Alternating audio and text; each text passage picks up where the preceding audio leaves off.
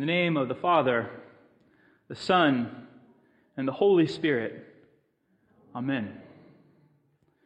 Well, good morning.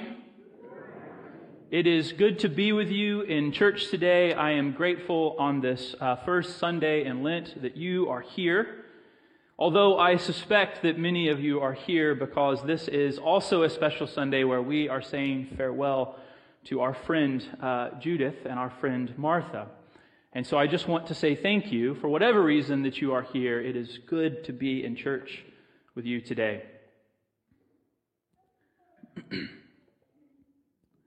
it's Lent. Do I have to fast something?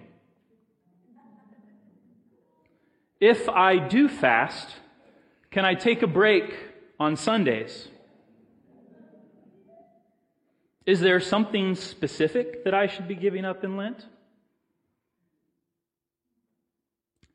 Is it okay if what I choose to give up benefits me? Maybe I lose a couple of pounds or I kick a habit that I've been trying to kick anyway. Father Josh, what are you giving up this year during Lent? These are just a handful of the questions that I have been asked in the span of the last five or seven days. And these questions are not unique to just this year. I find that in the church, these are questions or questions like these that we always ask because Lent is so peculiar in relation or in comparison to the rest of the church year. In fact, I found myself asking these questions in my own faith walk. And I think the question that all of us are really asking when we ask these kind of questions, I think we're actually asking, Am I doing this right? Now, again, these questions are normal. I've asked them myself. But I want to invite you to think about Lent in a different way if this is the way that you are thinking about it this year. Because my fear is that these kind of questions cause us to think about Lent more like an apartment lease or an extended warranty on our car where we are caught trying to read the fine print, making sure that we know all of the terms and conditions for fear that we might somehow void our warranty or void the agreement that we have entered into. I remember when Laura and I bought our home and we got this uh, homeowner's agreement and I signed it and then Laura spent the next day or two reading through all 100 pages. I fear that this is the way that many of us kind of deal with Lent with much anxiety. So let me invite you to think about it possibly in a different way. Because is this how our relationship with God works? Is this what the Christian calendar, the liturgical calendar, is designed to do? Is it supposed to put us into a situation or a relationship where if we just get one thing wrong, somehow we have lost our way completely? Is it designed to make us dance on the head of a pin for fear that if we take just one small step to the left or the right, that we might fall off into our doom?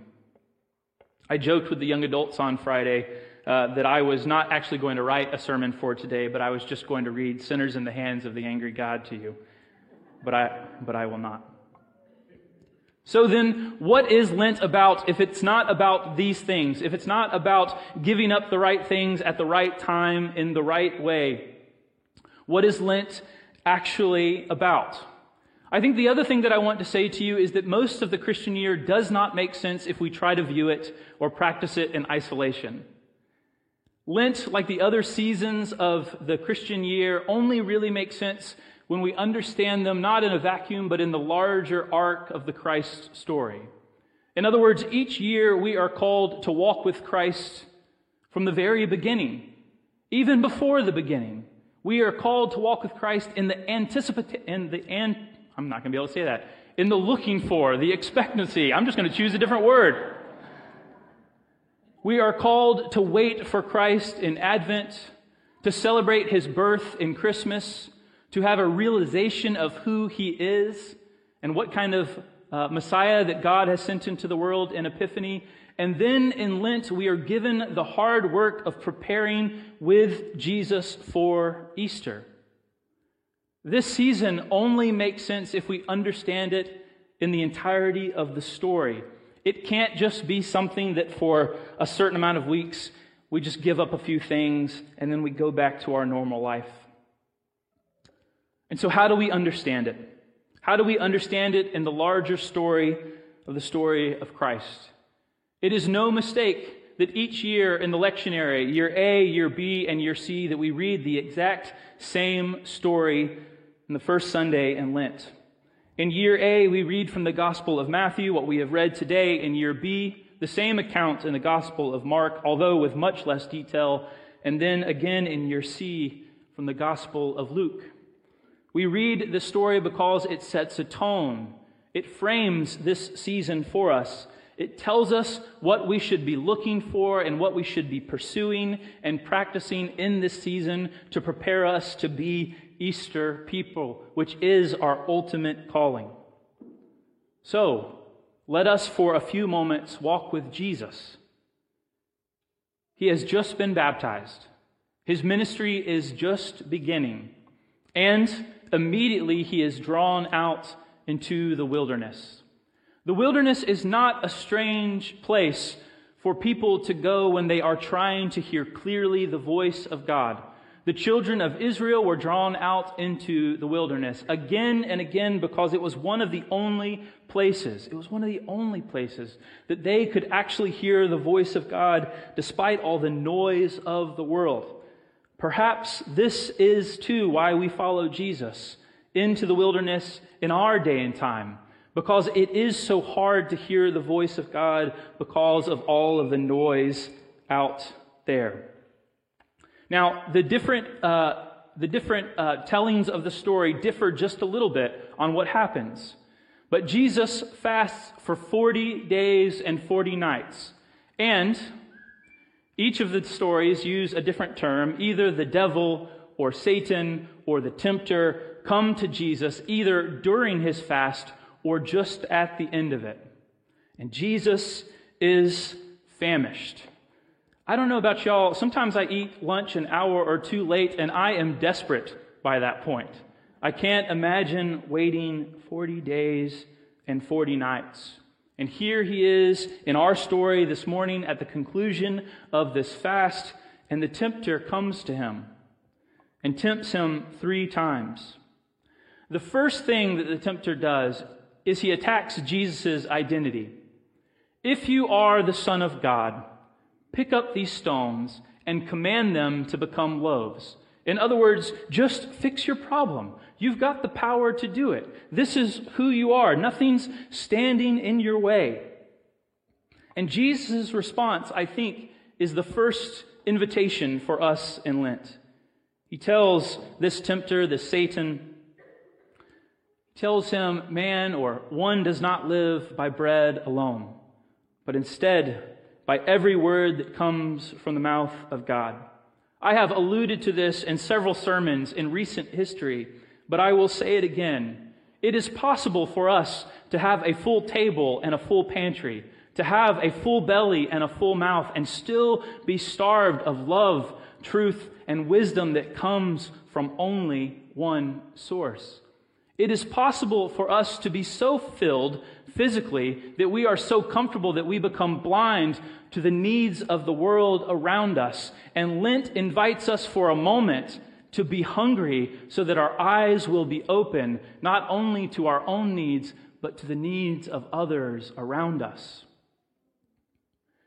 Lent is about taking on physical hunger so that our eyes can be open. The devil wastes no time arguing. He whisks Jesus away to the holy city, Jerusalem, and takes him to the pinnacle of the temple, and once again attacks Jesus' identity, saying, If you are the Son of God, just throw yourself off. Just hurl yourself off this building, because the scriptures say that you'll be taken care of, that angels will come and rescue you, that not even your foot will be dashed against a stone. I struggled this week a little bit with this temptation. What is the application here? You and I do not possess this kind of power, but I think the answer is in, is in Jesus' response. Do not tempt the Lord your God. Do not put the Lord your God to a test. I think the interesting thing about relationships is if you really want them to work, if you want them to be healthy, you really can't put the other party to a test. You can't manipulate them for the response that you want just because it makes you feel good and affirms who you are in that relationship. And I think for us, this temptation invites us to take inventory not only of our relationship with God, but our relationship with other people. How are we treating them? Who is the priority? Whose need rises to the top? Mine or yours? The person I love. Lent is a time where we can look at not only our relationship with God, but those that we love and those who we do not even know yet. Think about how often you hear an awful story on the news, but you just turn it off because you can't be bothered to worry about that. Once again, Lent invites us to open up our eyes, to experience the hunger necessary to be attuned to the needs of the world around us. Once again, Satan does not argue. The tempter whisks Jesus away one more time up to a high mountain where they can see the kingdoms of the world.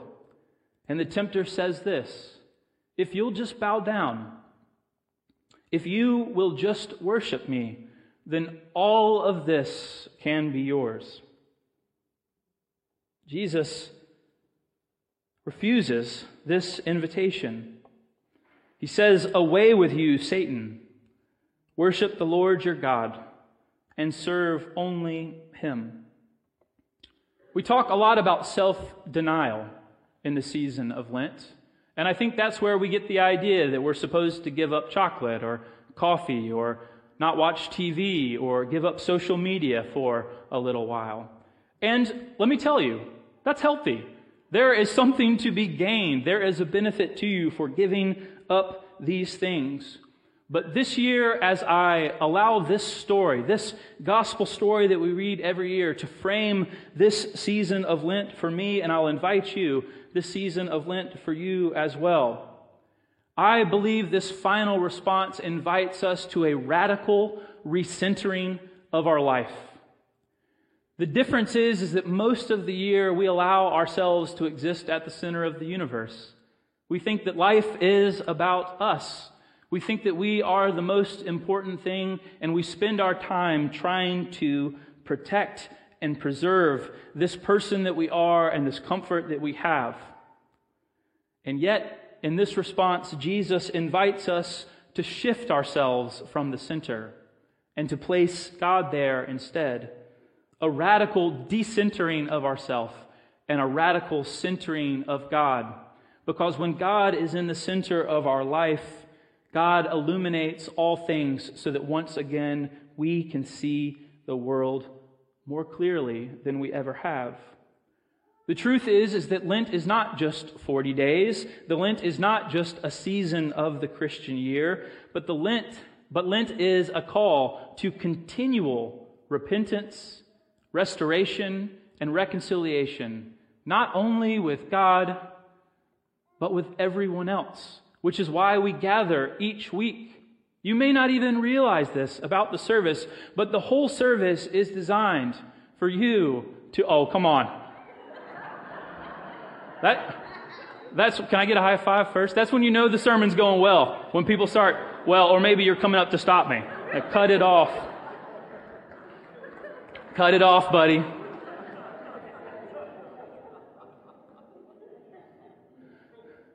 I definitely just lost my conclusion. I was almost there. I was almost there. So, this season of Lent, I invite you. I invite you not just to 40 days, I invite you not just to one season, but I invite you to a radical recentering of your life that places God right there in the midst, that changes the way that you see yourself when you look in the mirror, that changes the way that you see God that changes our temptation to view God as a bean counter in the sky waiting for us to mess up this extended warranty, and instead to realize that you are in a relationship that you don't have to test or manipulate or challenge because God loves you so deeply just as you are. So in this season of Lent, rest in that. Find rest and answer the invitation to be restored and to be reconciled both to God and to your neighbor. Amen.